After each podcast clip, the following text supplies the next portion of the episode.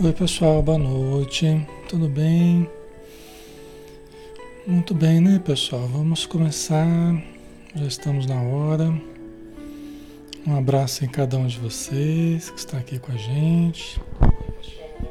O som tá ok, graças a Deus, tudo certinho. Então vamos fazer a nossa prece, né? Para nós iniciarmos então. Vamos convidar todos para fecharmos os olhos e para buscarmos então nosso interior, a luz divina que há em nós, a presença da paz e da harmonia que devemos consolidar no nosso íntimo através da busca de tudo que é mais sagrado, de tudo que é mais elevado, sublime imagens, de paisagens, luzes, cores, flores, mentalizar Jesus, a espiritualidade em torno de nós, mentalizarmos a saúde do nosso corpo, da nossa mente, da nossa vida, da nossa alma, envolvendo a tudo e a todos no nosso pensamento de amor, no nosso pensamento de paz, nos nossos sentimentos positivos, equilibrados, saudáveis, para que todo o nosso grupo esteja fortalecido, esteja equilibrado, bem sintonizado com as frequências superiores. Obrigado, Senhor Jesus.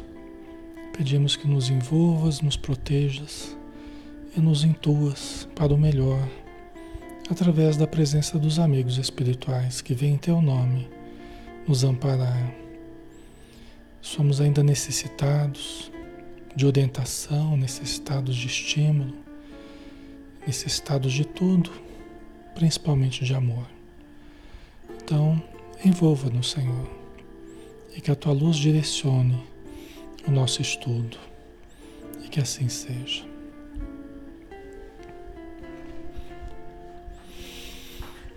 Muito bem, pessoal. Novamente, boa noite a todos. Um grande abraço. Sejam bem-vindos. Alexandre Camargo falando, aqui de Campina Grande.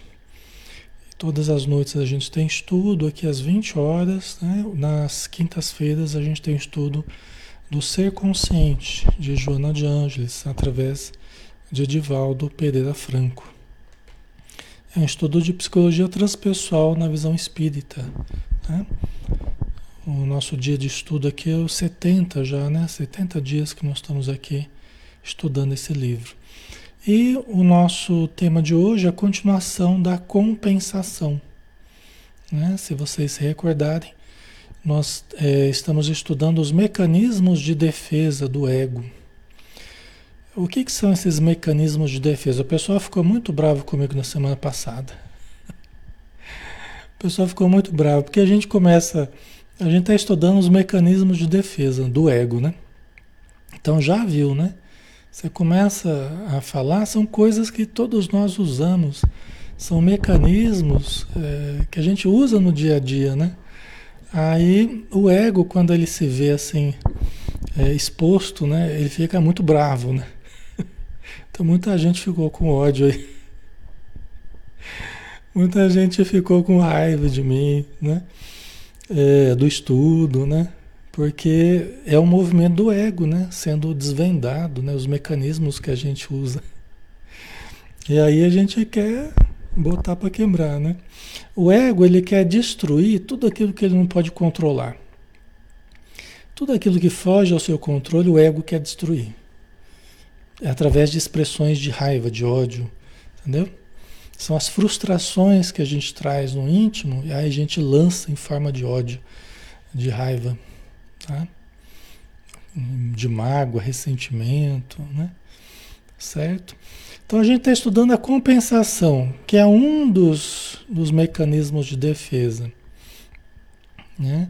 E a gente viu que na compensação, na compensação a gente tenta encobrir certas dificuldades interiores através de algo externo que a gente é, é, exagera, né?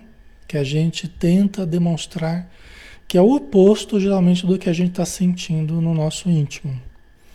Tá? O mecanismo de compensação. Para que, que servem os mecanismos de, de, de defesa?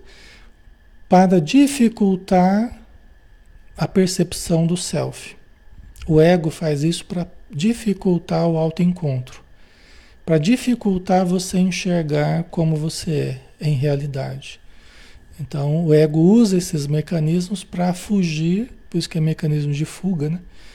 É de defesa, de fuga, para fugir do autoencontro, para fugir do encontro com o self.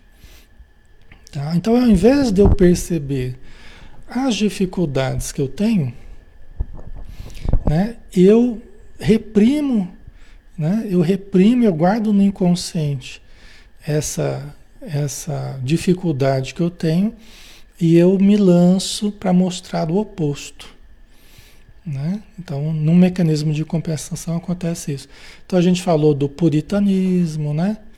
Então, eu trago dentro de mim sentimentos conflituosos na área sexual, até desejos exorbitantes, mas eu reprimo aquilo e transformo numa atitude de censura aos outros, né? Até eu lembrei da Dona Flor lá do, do, do, da escola do professor Raimundo, né? Só pensa naquilo, né? Qualquer palavra difícil que ele falava, a dona Flor já, uh, já dava um ataque, já dava um ataque histérico nela e ela já achava que ele estava falando de, de questão sexual, né?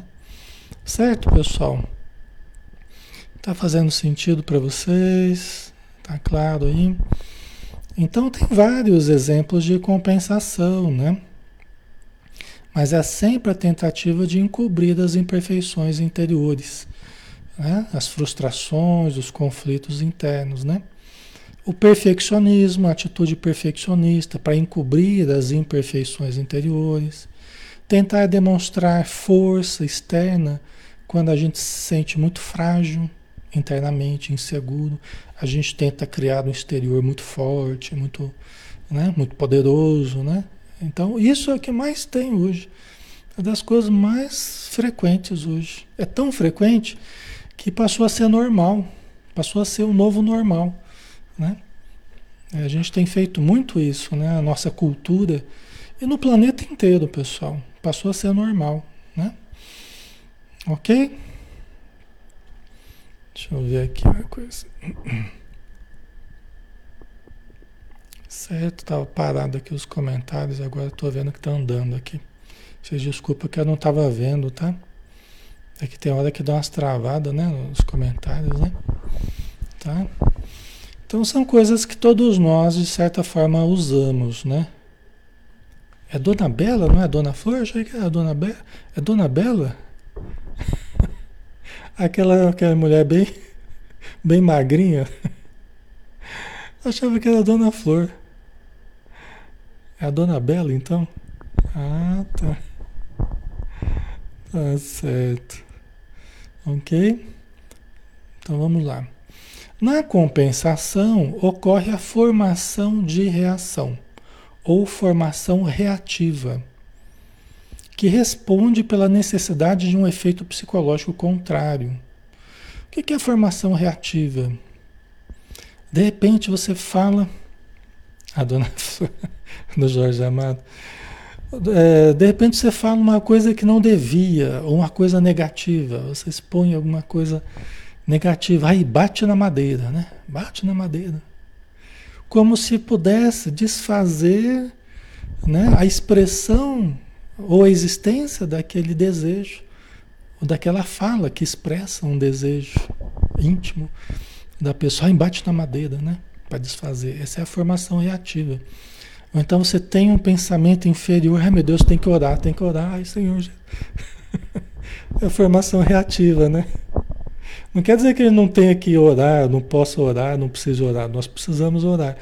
Mas é que não adianta a gente só querer encobrir, reprimir, encobrir sentimentos. Nós precisamos identificar, nos permitir né? Ao invés de ficar só reprimindo, a gente se permitir conscientizar né, do que eu estou sentindo, do que eu estou desejando, olhar para isso, analisar, né, conhecer, se permitir trabalhar certos conteúdos.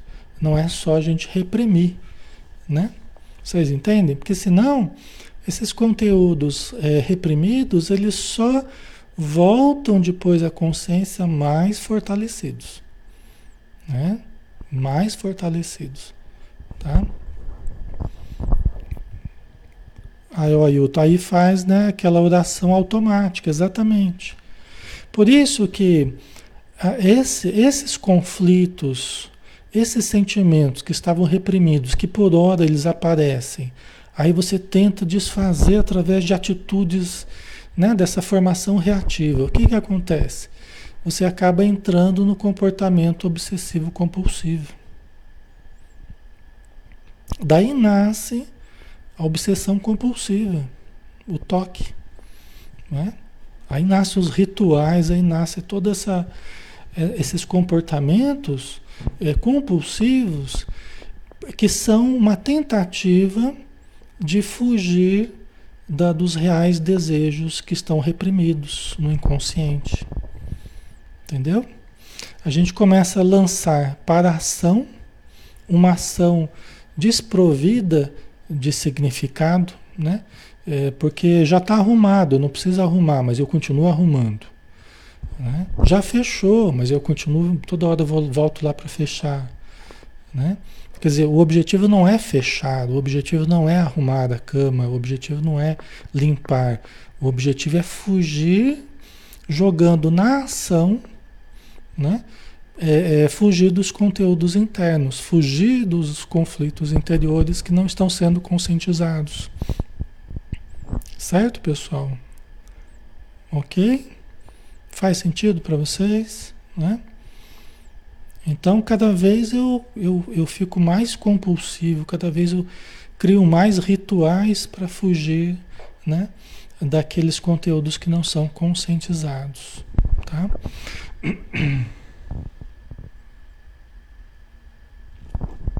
E por isso que a nossa cultura hoje, né, a nossa sociedade, está tão, está tão compulsiva, né?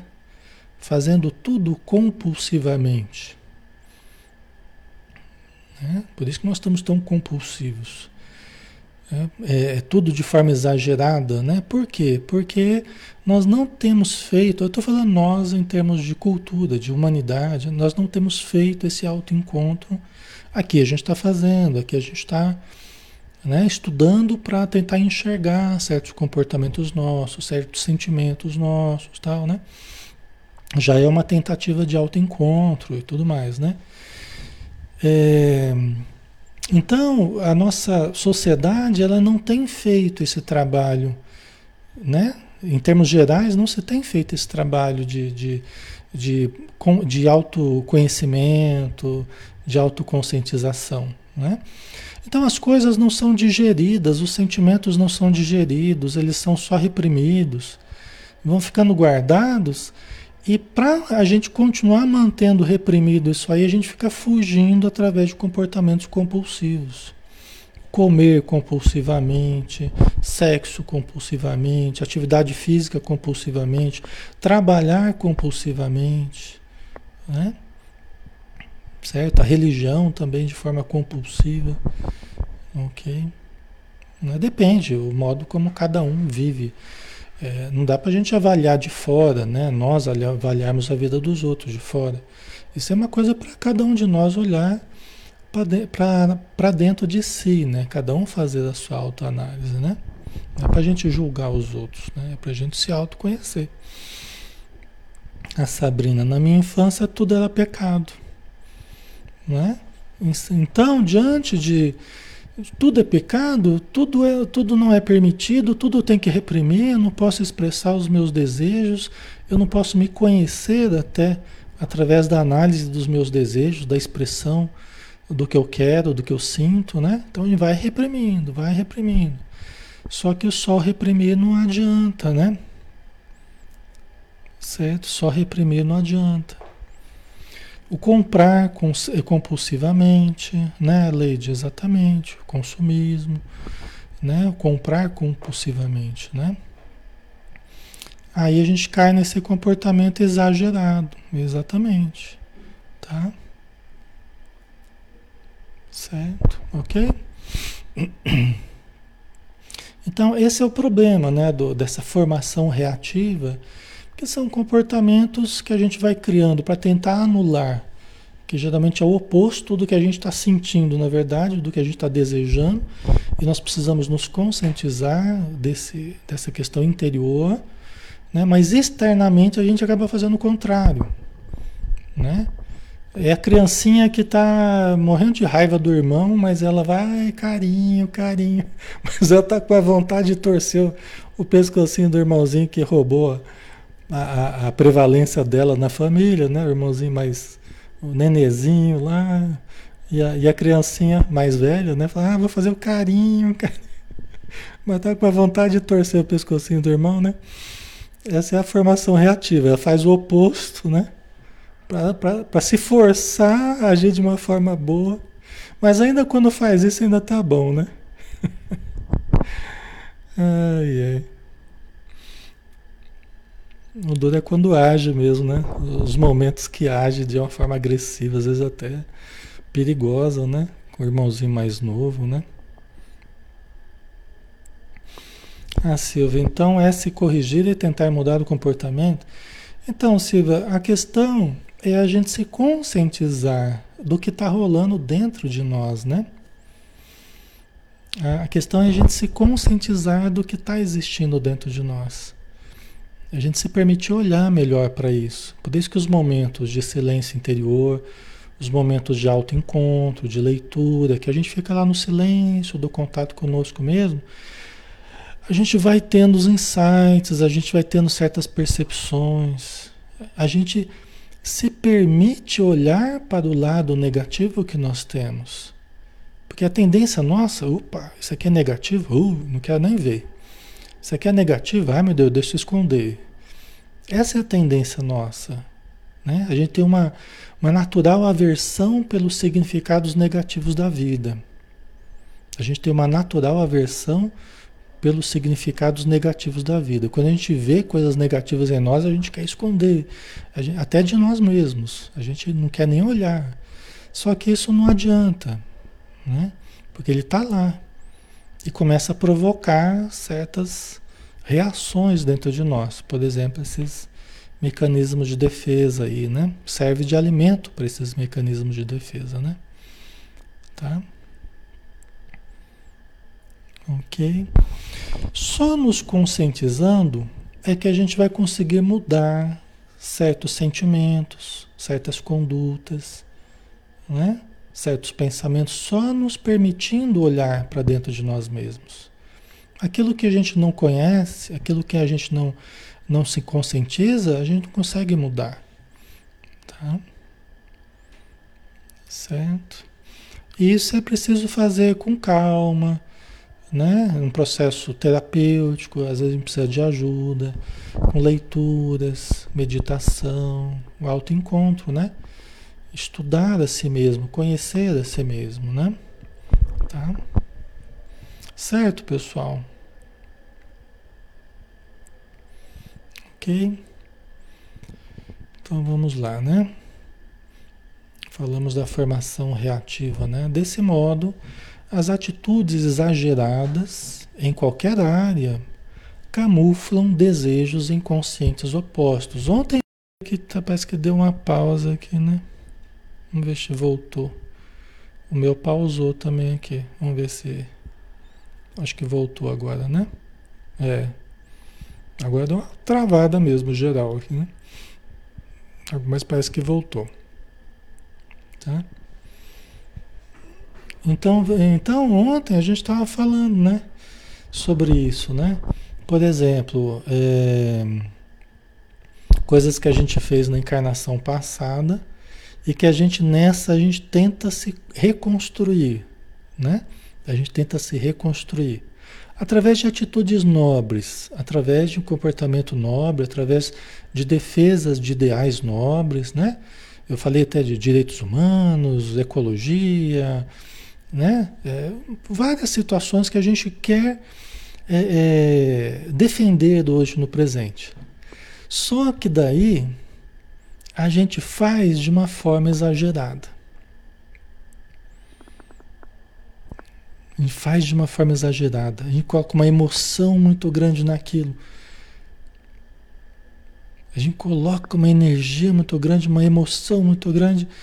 Ninguém entende até por que de tanto aquela, aquela luta, aquela emoção. É o tamanho do conflito e geralmente do estrago que eu fiz no passado. Isso não é desmerecer a pessoa. Isso é explicar o porquê de certas motivações, às vezes até exageradas, que ninguém entende muito bem, né? Aí quando a pessoa vai se conhecer, quando ela vai identificar questões do passado, geralmente o que encontra, até ela se espanta de ver que no passado ela fez coisas terríveis, o contrário, totalmente o contrário do que ela defende hoje. Né? Certo? Totalmente o contrário. Às vezes a pessoa fica horrorizada de ver, meu Deus do céu. Agora eu sei por que, que eu defendia tanto certa questão, né, da honestidade das pessoas e não sei o quê. Aí vai ver no passado a pessoa roubava, trapaceava, fazia o, o diabo, né? Então é só um alerta para gente, uma coisa que a gente precisa tomar cuidado, né? É um alerta é, na defesa das coisas que a gente faz hoje, né? O cuidado, porque aquilo que você tem muita aversão hoje, você luta muito contra, que, contra aquilo que você tem aversão, geralmente aquilo especificamente há uma chance muito grande de ter a ver com o seu passado. Entendeu? E aí a gente naquela luta contra a gente mesmo, é a luta dentro de nós, na verdade, né? Aí a gente tenta compensar isso através de uma atitude exagerada no, no presente. Entendeu? Que é uma tentativa de, de desfazer do que a gente fez. Só que não adianta também a gente exagerar, não adianta. É preciso equilíbrio. Por isso que o autoconhecimento ele vai ajudando a gente ter essa, essa visão de equilíbrio, né? Porque senão a gente pode cometer outros erros. A gente pode se complicar de outras formas, pelo exagero. E às vezes pode cair numa atitude até realmente muito equivocada, né? Condenar as pessoas de uma forma precipitada. Porque é a condenação que a própria pessoa faz do seu passado. Entendeu? É o julgamento que ela mesma no íntimo ela faz de si, porque ela sabe que errou, mas ela fica achando isso nos outros, né? Fica vendo isso nos outros. Certo? Certo? Então, sempre que a gente vê muito radical, muito exagerado nas emoções, na defesa de um ponto de vista, na defesa, a gente precisa tomar cuidado, porque isso aí está apontando já, já está expressando o nosso lado sombra está expressando provavelmente conteúdos nessa área que a gente está tentando reprimir ou que a gente tem reprimido, né? Está tentando compensar, tá? Ok? Então vamos lá, vamos. Cada um de nós tem os seus pontos fracos, né? Cada um de nós tem aquilo que nos incomoda mais, né? E aí a gente, opa, peraí, isso aqui que me incomoda mais, né? Segundo o que a Joana Dian está falando aqui, é uma chance grande de ter a ver com coisas que eu já fiz. E quando eu vejo fora de mim, aí aquilo me incomoda muito. Né? Certo? Nessa compensação psicológica, o ego exacerbado está sempre correto. Né? Então a pessoa se coloca numa posição de superioridade, né? Está sempre correto para julgar os outros, né? Vocês entendem? É esse exagero, né? Na, na defesa de pontos de vista, na defesa do, né? da, da, moralidade, na defesa do, do, puritanismo, essa coisa. Né? O, o ego está sempre correto. E sem piedade pela fragilidade humana, exprime-se dominador, superior aos demais, que não raro persegue com inclemência Então, os maiores perseguidores são provavelmente os maiores criminosos, né? No passado, os maiores perseguidores que perseguem os outros. Na verdade, eles estão compensando os próprios erros deles do passado, ou às vezes até do presente mais próximo, aí, um passado mais próximo. Certo? Ok? Certo, pessoal? Ok? Então, o ego sem piedade, né? Com a fragilidade humana. Por quê? Né? Porque, na verdade, é a pessoa que, no fundo, ela se culpa muito. Só que, porque ela não entra em contato com os conteúdos dela, né? Até porque estão em camadas mais profundas, muitas vezes, aí ela se lança para ser impiedosa com os outros, com a fragilidade humana. Não tolera a fragilidade humana. E nós precisamos compreender, misericórdia, né? É o que Jesus falou, nós precisamos perdoar, compreender, lembrando das nossas fragilidades. Quem somos nós? Quem somos nós para julgar? Quem somos nós para condenar? Né? Uma rápida, uma rápida incursão no nosso inconsciente nos demonstraria né, razões de sobra para a gente não julgar, para a gente não condenar. Né? Então, a empatia, né, é, ela é, acaba sendo resultado de uma humildade, de uma percepção das fragilidades que a gente ainda tem. Todos nós, de certo modo, nós temos um, um telhado de vidro, né? Seja por erros dessa existência, seja por erros de, de outras existências, nós temos um telhado de vidro, né? Então é preciso prudência nessa área, né? Certo? Ok. E às vezes o que a gente fala dos outros, daqui a pouco a gente vai cair naquele erro mesmo, né? A gente não sabe que coisas estão guardadas dentro de nós ainda para aparecer. Nós não sabemos, não temos bola de cristal para saber, né? Então, às vezes a gente acaba caindo nos mesmos erros que a gente já julgou nos outros, né? Tá? Então, isso aqui é a atitude do ego, né? Na, nessa, usando esse mecanismo da compensação, né? Na distorcida visão egóica, né? O ego que está distorcido, ele não está funcionando na sua, na sua virtude, vamos dizer assim, no seu lado bom. Né? Porque o ego não é necessariamente ruim. É que quando no, o, o, ego e self não se conhecem, quando o, o, o, ego ainda não está permeado dos conteúdos do self, o ego ele fica inchado, né? Ele fica inchado.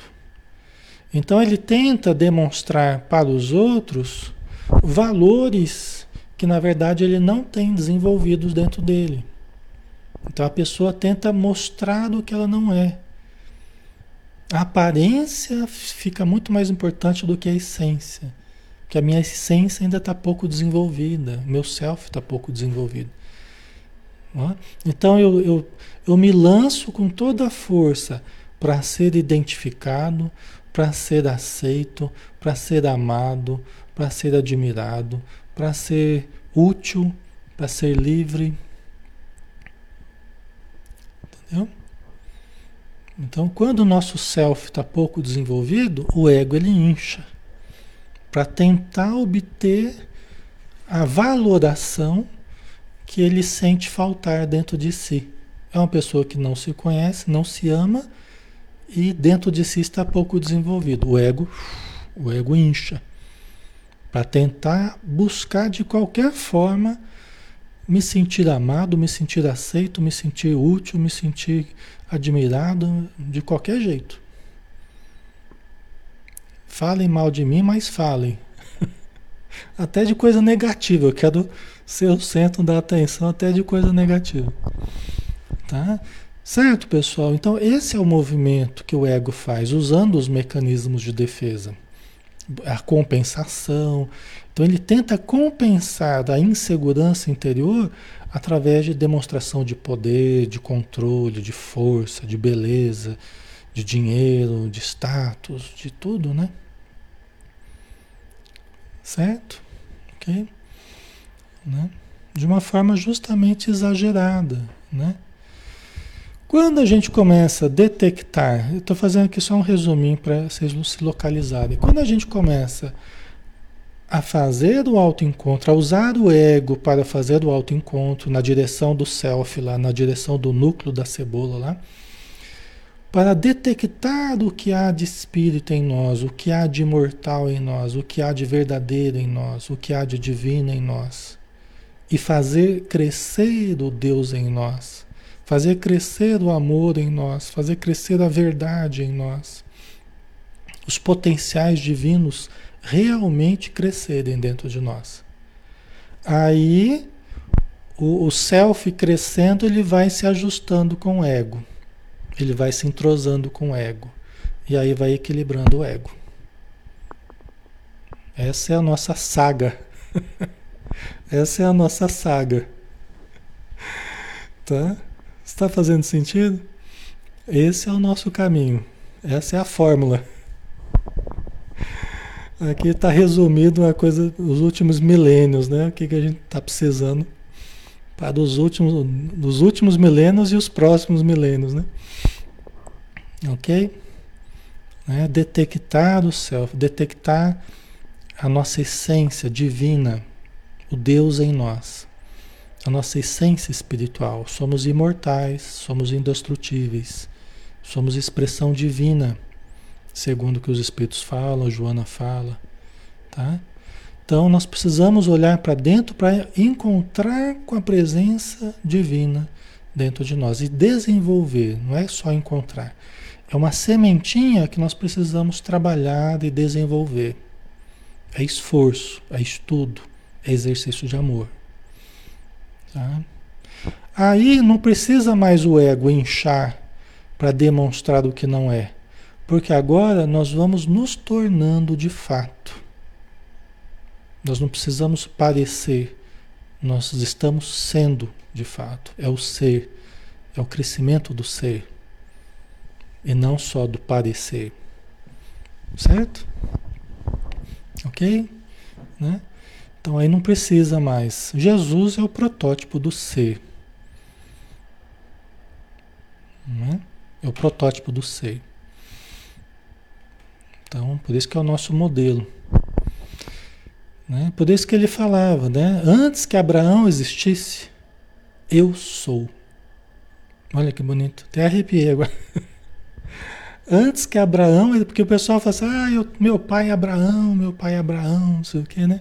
Falava para Jesus, né? Porque Abraão é um dos grandes patriarcas da, dos, do povo hebreu, né? Dos judeus, tá? O pessoal batia no peito, meu pai é Abraão, eu tenho por pai Abraão, não sei o quê, né? Aí Jesus falou assim, olha, antes que Abraão existisse, eu sou. Profundo, né? Ou seja, quer dizer que antes que Deus tivesse criado Abraão, antes que Abraão existisse, Jesus já era, ou seja, já tinha se tornado. Ele já tinha, é, ele já estava de posse de si mesmo, né? Através do, do encontro com o self, através do desenvolvimento dos, dos potenciais, os potenciais divinos dentro de Jesus, né? Antes que Abraão existisse, eu sou. E olha como que Jesus trabalhou o eu sou. Eu sou o caminho, a verdade e a vida. Eu sou a porta que conduz ao Pai. Eu sou o pão da vida e a luz do mundo. Eu sou o bom pastor. Eu sou, eu sou, eu sou, eu sou. Então vocês imaginam a presença divina dentro de Jesus, o desenvolvimento do ser por excelência, que é Deus, né? Então, quanto mais Deus cresce dentro de nós, mais nós nos tornamos o ser que nós ainda não somos. Né? Porque nós estamos ainda em sementinha, tentando germinar, tentando desenvolver. Né?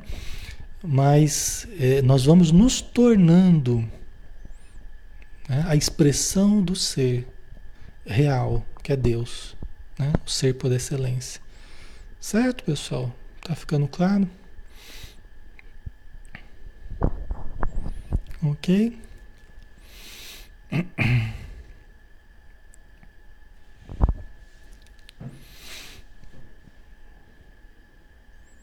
Isso aqui já. Ah, tá.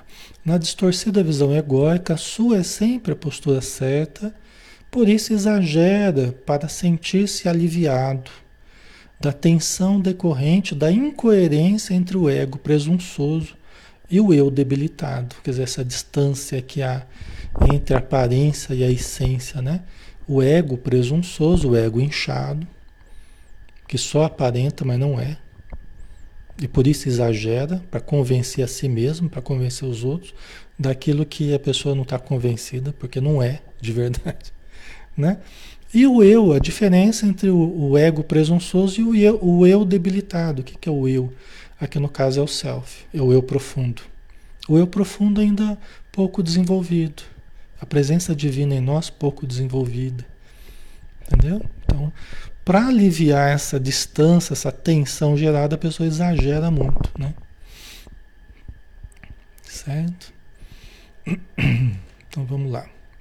Vamos ver se a gente termina esse mecanismo hoje ainda.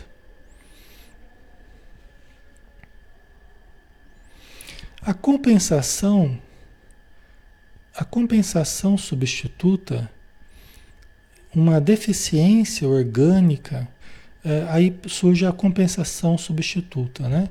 Que é um, um outro detalhe aqui desse, desse mecanismo de compensação, né? A compensação substituta. Por exemplo, uma deficiência orgânica propele o indivíduo a destacar-se noutra área da saúde, sobrepondo a conquista de realce ao fator de limite. Também transfere-se para o campo emocional. Então vamos lá, vamos com calma, né? Porque isso aqui é delicado, né? As pessoas costumam ficar é, meio chateadas quando a gente fala desse assunto aqui. Por quê? Né? Quando fala de uma deficiência orgânica, então você tem uma limitação orgânica, tá? E aí você tenta se destacar em outra área da saúde ou do comportamento, né? Você tenta se destacar de alguma forma em outra área, vamos dizer assim, né? Pode ser visto como um mecanismo compensatório, tá? Então assim, como que eu vou fazer esse processo? Vai depender de cada um. Né? Aí vocês vão falar, Alexandre, mas eu vejo nisso é, superação. Né? Eu sei que tem um fator de superação, tem um fator de esforço, de dedicação, de empenho, de amor à vida, tudo isso está em jogo aqui. Mas a questão não é só essa. Essa é a questão que a Globo fala, a questão que as emissoras falam, né? E ficam lá, ah, olha um exemplo de superação, um exemplo disso. Né? E tem esse caráter, mas tem também uma questão psicológica que não dá para desconsiderar.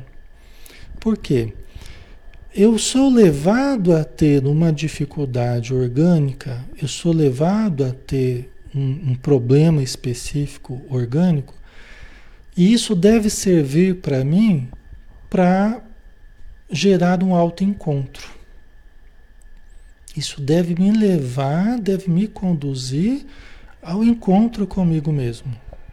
Assim como a gente tem uma falência de uma empresa, assim como a gente tem um relacionamento que não deu certo, essas coisas devem levar a gente ao autoencontro. Devem nos levar, quando possível, ao contato com o self.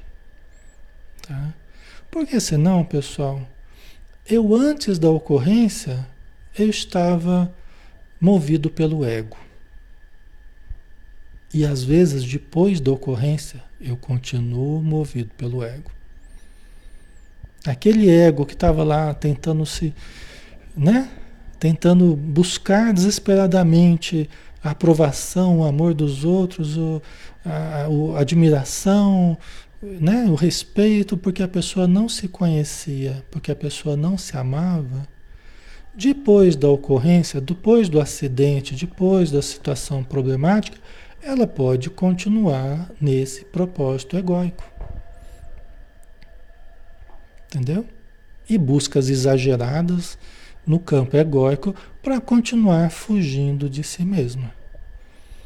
A pessoa pode estar tá andando é, é, normalmente ou pode estar tá numa cadeira de rodas e pode estar do mesmo jeito movida pelo ego. Certo? Pode, pode continuar do mesmo jeito movida pelo ego. Ou não. Ou pode mudar muito. E aquele sofrimento e aquela situação difícil que passou pode fazer uma, uma transformação profunda dentro da pessoa. Entendeu? Pode fazer uma mudança profunda dentro da pessoa. Ou não. Entendeu? Então ela continua em busca de ser identificado, de ser aceito, de ser amado, de ser né, o centro da atenção, só que agora é, quer ser o primeiro paraquedista de cadeira de roda, quer ser o primeiro a subir no Everest de cadeira de roda. Entendeu? Né? Quer dizer, continua, às vezes, em busca de, de moinhos de vento. Embora se esforce bastante, mas é que a questão do esforço, pessoal, a questão do esforço, nós é, sempre na compensação está um grande esforço. Então a pessoa se esforça muito para trabalhar, para conquistar dinheiro, se esforça muito para conquistar beleza, sempre tem a questão do esforço. A gente só se esforçar não é atestado de santificação ou atestado de mudança interior. Entendeu? Não é o atestado de que a gente está tá fazendo o caminho correto só porque a gente está se esforçando. A gente pode se esforçar e ir para um caminho totalmente equivocado. Entendeu? Certo? Então a gente tem que. Não pode analisar as coisas, dar um valor absoluto para as coisas assim. A gente tem que analisar, tem a aparência da coisa, mas tem a essência também que a gente precisa enxergar. Né? Senão a gente, a gente vê uma situação, ah, já dá um, valor absoluto para aquilo. Nossa, superação. Tá, mas a pessoa ainda está no plano exterior. Ela não atingiu o, o, o profundo que deveria atingir. Que, na verdade, a grande superação é a gente superar o ego. Essa que é a grande superação. E aqui não está nenhum desrespeito a nenhuma pessoa que tenha alguma limitação física ou mental, de forma alguma, né? Não é um desrespeito, mas é, é o entendimento do que realmente nós estamos em busca. Né? E as leis divinas, elas trabalham como? É para nos levar ao autoencontro. Por isso que a Joana Jones fala assim, é, sucesso, autoencontro, fracasso domínio do ego. Né?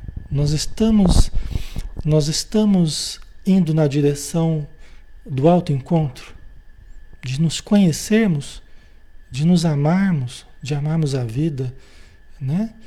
Nós estamos no caminho do sucesso. Nós estamos no caminho da dominação do ego, fracasso. Não importa como eu esteja, entendeu? No plano exterior, no plano das formas, né? No plano do. Se eu estou indo no caminho de só fazer prevalecer o ego na minha vida é fracasso espiritual, certo? Ok, pessoal? Tá ficando claro? O Cássio, mas no plano espiritual, o terreno, nos dois. Nos dois. No plano espiritual tá cheio de espírito que a gente fala assim, ah, eu vou morrer e vou ser feliz. Mas tem um monte de gente que morreu e não é, não está feliz, está no umbral, dominado pelo ego ainda. É, tem muita gente que está na vida espiritual, mas está tá corroído pela inveja, pelo despeito, pelo, pelo ódio, está é, dominado pelo ego. Tá? Certo? Então, é, é, não adianta a gente só desencarnar, né? A felicidade ela tem que começar aqui. Por isso que Jesus falou: o reino de Deus está em vós. Está em vós. Né? Então, a felicidade não é deste mundo, do mundo de fora, é do mundo de dentro. Né? Felicidade não é deste mundo, do mundo de fora. A felicidade é do mundo de dentro. Ora, dentro de mim, eu posso ser feliz aqui, eu posso ser feliz lá, em qualquer lugar. Porque a felicidade está dentro de mim. O reino de Deus está dentro de mim. Eu preciso encontrá-lo, é a presença divina, né, dentro de nós, tá? É o auto encontro, é o alto amor. Certo? OK? Né? Aí surge a compensação substituta, né? Que é um outro, um outro, uma outra parte interessante aqui. A compensação substituta. Uma deficiência orgânica propele o indivíduo a destacar-se noutra área da saúde, sobrepondo a conquista de realce ao fator de limite. Também transfere-se para o campo emocional, que é o que a gente acabou de falar, né? Aí vamos andar um pouquinho mais aqui. É quando a gente a gente tenta se enganar, né?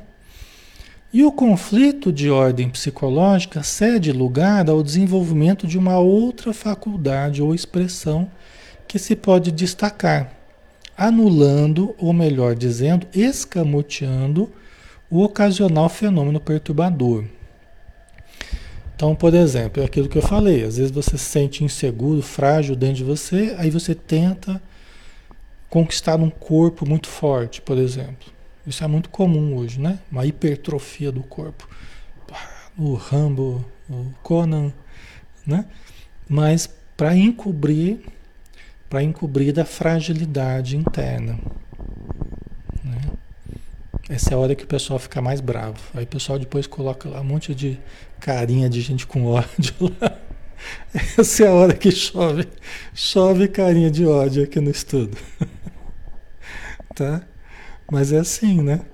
Vocês entendem? Então, um, um, conflito de ordem psicológica, uma fragilidade, a gente tenta encobrir através de uma outra coisa que a gente pode se destacar, né? Mas vamos pensar o seguinte. Vamos pensar o seguinte. É, vamos colocar de uma forma mais menos comprometedora, né? Vamos pensar o seguinte. É, você, é, você é bom no português, mas você é ruim na matemática. Isso é mais comum, né? Da, da gente, para não, não perturbar muitas pessoas. A gente é bom no português, mas é ruim na matemática, vamos supor. Tá? Aí você pensa assim, ah, eu sou ruim na matemática, né? ah, mas eu sou bom no português, então tá tudo bem. A gente faz muito isso. Ah, eu tenho certo defeito, certo problema. Ah, mas eu tenho outra coisa que está indo bem. Mas eu sou bonito, mas eu sou legal e está tudo bem. Né? Esse é o, essa é a compensação substituta. Por isso que a Joana Jans ela fala que é, um, é, uma, é um, uma escamoteação, né? é um engodo do ego. O ego usa isso para que a gente não fique se autoanalisando, fique se se, se detectando as dificuldades, não. Por quê? Porque detectando as fragilidades, as dificuldades, eu posso me melhorar. Porque não é sendo bom em português que eu deixei de ser ruim em matemática. Aí que está o engodo. O ego, ele, ele desloca a coisa, ele, ele compensa a coisa jogando para o lado que a pessoa está tá bem né? Entendeu? Mas o estar bem num lado não desfaz a fragilidade do outro. Por isso que a gente não pode entrar nesse engodo. Para que a gente se olhe com honestidade, detecte as áreas que precisam ser melhor trabalhadas e se mova no sentido de, de, de desenvolver. Porque é só assim que a gente vai deixar de ser ruim em matemática ou vai ser é, é, é, mais forte nas áreas que eu estou fraco, nas áreas que eu estou. Porque sempre eu vou acabar tendo que encontrar com aquilo que é a minha fragilidade. Sempre eu vou me deparar. Pode passar o tempo que for, eu acabo sempre voltando, porque é uma área que ficou pouco desenvolvida. Ah, eu tenho dificuldade de relacionamento. Ah, mas eu, eu tenho bastante dinheiro, então tudo bem mas continua tendo dificuldade. Essa dificuldade é precisa ser trabalhada, compreendida. E não é o dinheiro que vai desfazer isso. Entendeu? A gente não pode cair nesse engodo, né? Certo, pessoal, ok? Tá ficando claro? Tá? Né? Uma hora a gente tem que a gente tem que enfrentar a realidade, a fragilidade e desfazer essa fragilidade, né? Tá? A Maria Elise, como trabalhar? O autoconhecimento. Essa é sempre a saída. Eu vou repetir aqui 500 vezes. Vocês vão perguntar 500 vezes como trabalhar. Eu vou falar, é o autoconhecimento, é o auto, a autopercepção, a autoconsciência. Né? Nós fazemos aquele exercício né, de sentarmos, eh, faz uma leitura do Evangelho, faz uma prece, pede ajuda para os bons espíritos e escreve. Escreve sobre si mesmo, escreve, pode ser digitando também no computador, vai escrevendo, analisando o seu próprio comportamento, o dia, como foi o dia, o que aconteceu, o que você achou que poderia ter feito diferente. É aquele processo de autoanálise, de autoconhecimento, tá? Tá? Para exercitar a humildade, né? Para perceber as possibilidades de erro que a gente teve, os acertos que a gente teve, né? Tá?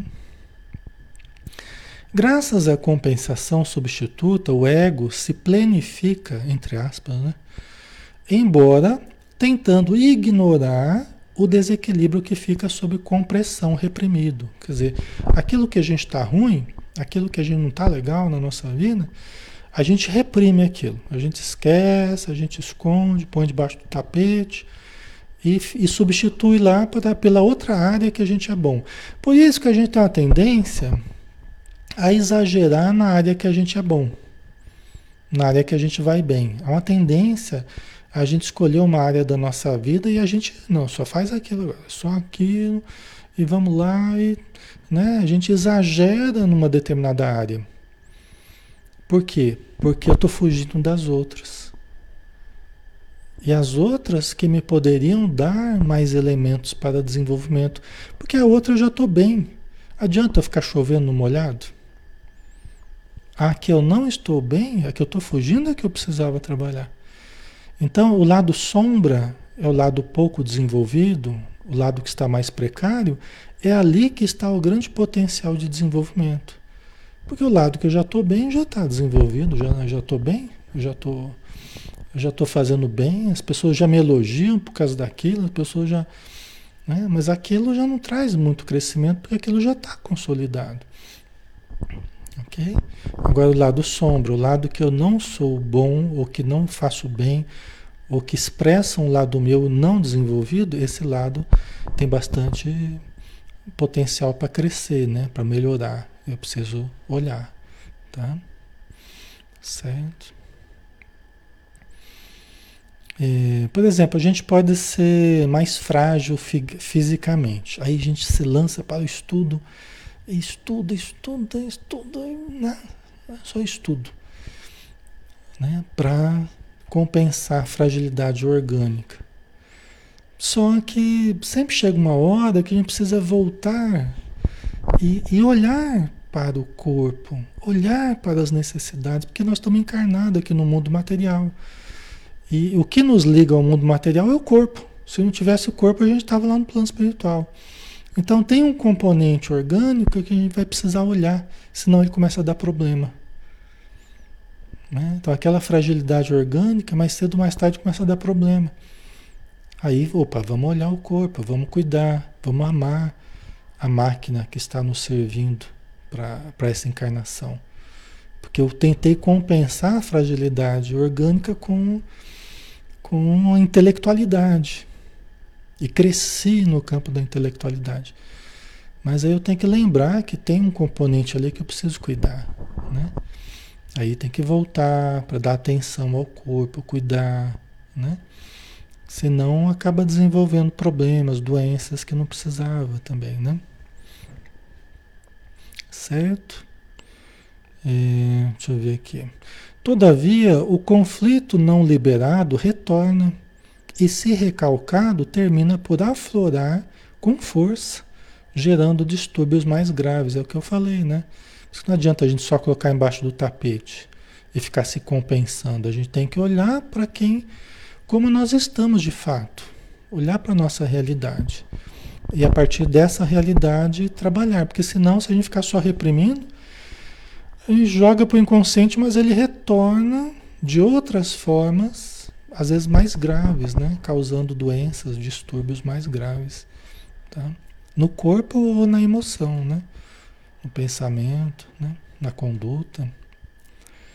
A compensação egóica é, sem dúvida, um engodo, segundo Joana de Anjos aqui, né? que deve ser elucidado e vencido. A compensação egóica é um engodo, é um engano que o ego faz, né? Para que para nos impedir de enxergar o self, para nos impedir de entrar em contato com o self. E nós devemos perceber, elucidar esse engodo para superarmos né, esse mecanismo por isso que o livro se chama é, O Ser Consciente. Porque quanto mais conscientes, menos nós atendemos ao ego, ao ego desequilibrado, aos jogos do ego. Quanto mais conscientes, menos nós atendemos, nós atuamos conforme as propostas é, equivocadas do ego. Tá? Agora, quanto mais inconscientes, mais nós atendemos ao ego. A gente age conforme as propostas do ego. Então, o objetivo é a conscientização. Né? Tá? Cada criatura é o que consegue e, como tal, cumpre apresentar-se, aceitar-se, ser aceito, trabalhando pelo crescimento interior mediante catarse, né? liberação de conteúdos, né? Consciente dos conflitos degenerativos. Olha que interessante.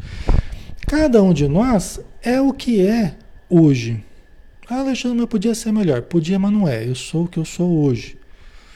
Eu vou trabalhar para me tornar melhor, mas eu não posso fugir dessa realidade do que eu sou hoje. Entendeu?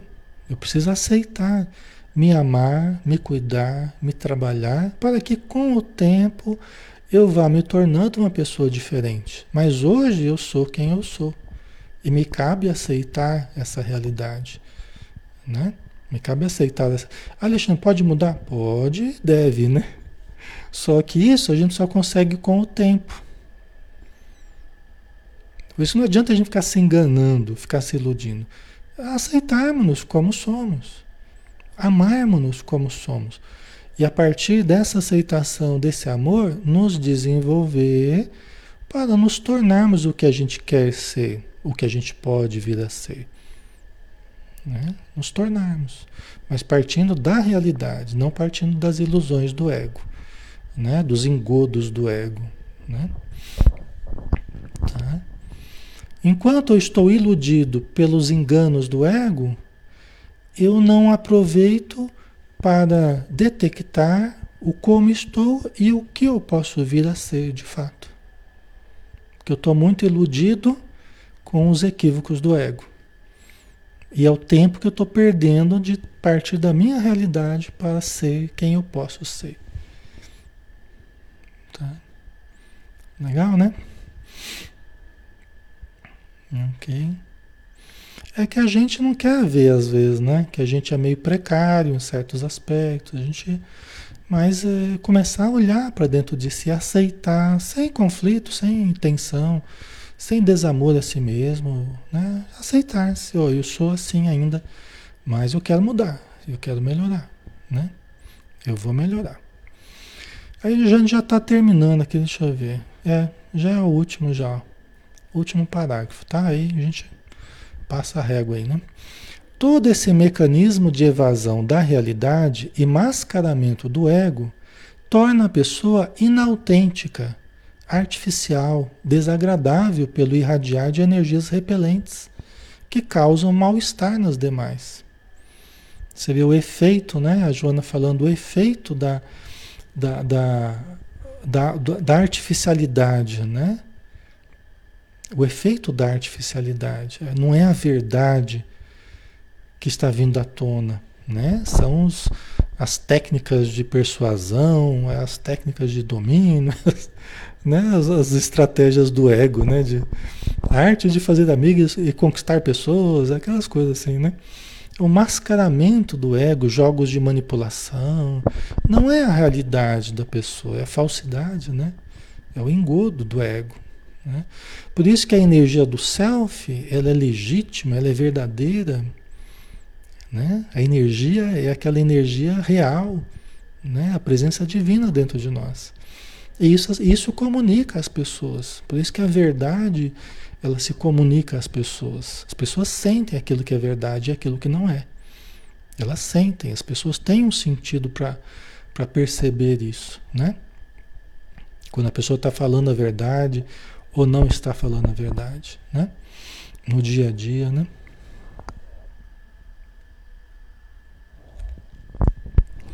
Ok, pessoal? Então nós acabamos, né? Finalizamos então por hoje. Graças a Deus deu tempo aqui, né?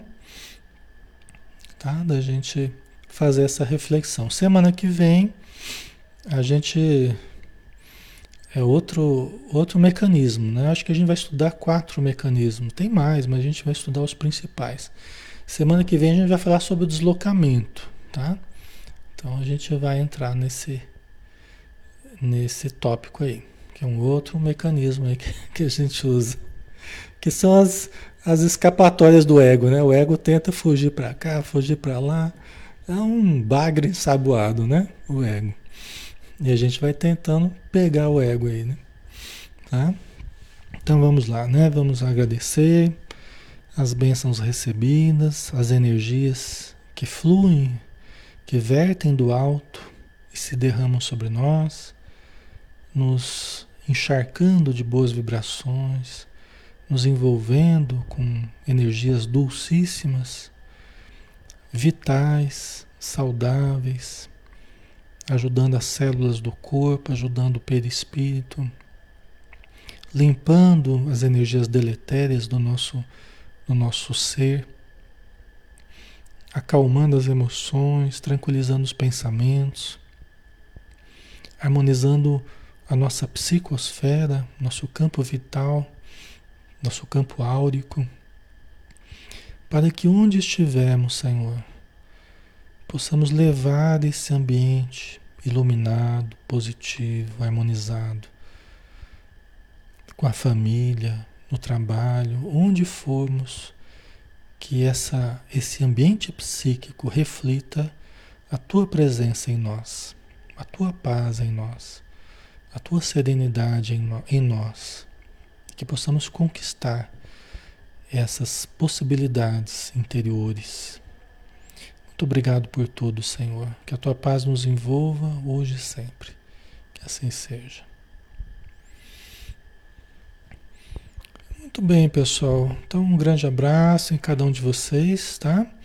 Fiquem com Deus, bom descanso. Amanhã a gente tem o Evangelho de, Mate, de Mateus, né, às 20 horas aqui, tá bom? Até mais.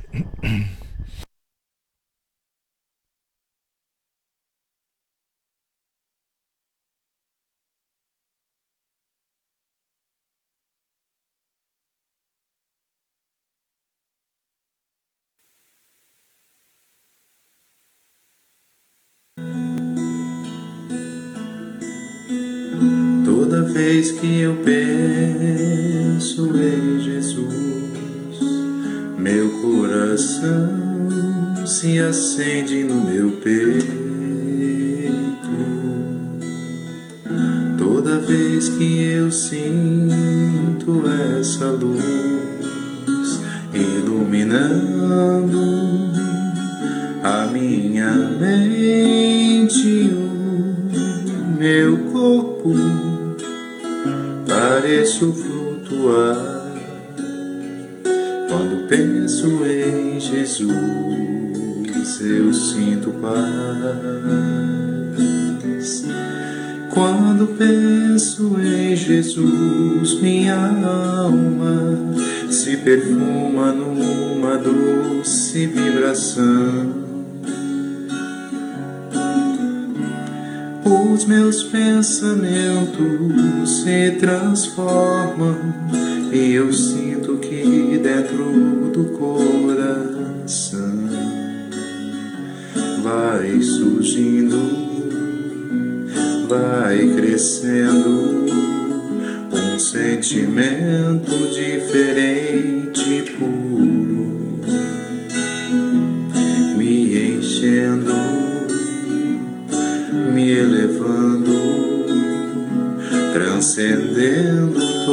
todas